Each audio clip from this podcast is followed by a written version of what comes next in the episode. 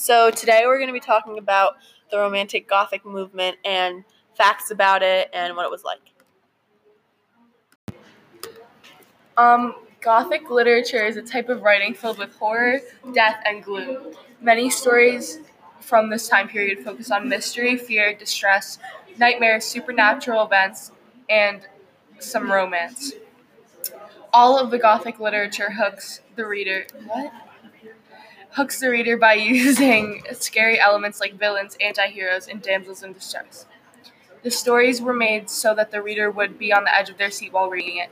Stories of Gothic literature are still being made to this day. Are the stories that are made to this day similar to the ones that were made back then? Uh, yes, they are. The only difference would be that they have a little bit more of a modern flair. Like they include stories about technology and stuff like that. Oh, okay. The Romantic Gothic movement was set in England during their Romantic period. The first mention of the movement was in the story, The Castle of or- Otranto, by Horace Walpole. He used terms like barbarous and other words depriving from the Middle Ages. This, eh, this idea of Gothic movement would spread to America when Edgar Allan Poe got the Americans interested with his idea of evil men and mental illness. It was to spread in France too, this would also set the boundaries for modern zombie, detective, and even Stephen King stories. There were also some notable writers in the famous Gothic literature. Some famous authors include Horace Walpole in The Castle of Otranto, Mary Shelley with Frankenstein, Victor Hugo with Hunchback of Notre Dame, and Gaston Leroux with Phantom of the Opera. These are some of the most well known Gothic stories, since they were adapted either in the big screen on theaters or in the live performance at Broadway. What does barbarous mean? It means when something is um, dastardly cruel or brutal. So, like, what caused these books to be written? Like, what started the Romantic Gothic movement? Since uh, England was started with the Industrial Revolution, many inventions were made, and then many um, authors were inspired by the ideas of all these inventions.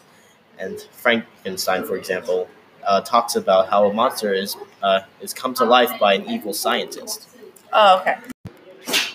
Frankenstein by Mary Shelley is about a mad scientist who creates his own monster. This is connected to the Romantic Gothic period because the story was written then and has a lot of different elements of this writing. Romanticism is about feelings and imagination, which describes Frankenstein. This story is also very dark, which is a part of the Romantic Gothic movement. Because they, con- they convey a deeper meaning, like Frankenstein. They allow people to explore a different type of world through their imagination and the writer's imagination, showing hidden desires and curiosity. Gothic horror combines both horror and romantic,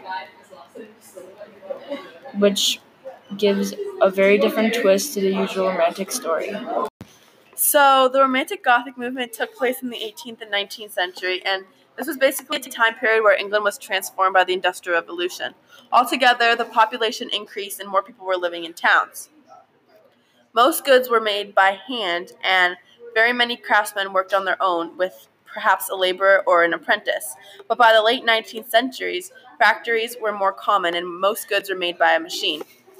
Many more slaves were traded throughout this time period because they needed to tend to all the new, new machines that were created. With all these new machines, many more supplies were processed quicker and the industry grew substantially.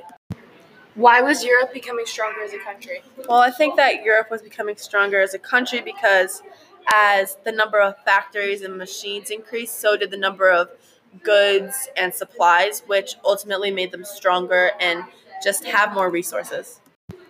And that was the end of the Romantic Gothic Movement podcast from Brooke Mausch, Frank Kelleher, Alexa Matuski, and Sheldon Botany.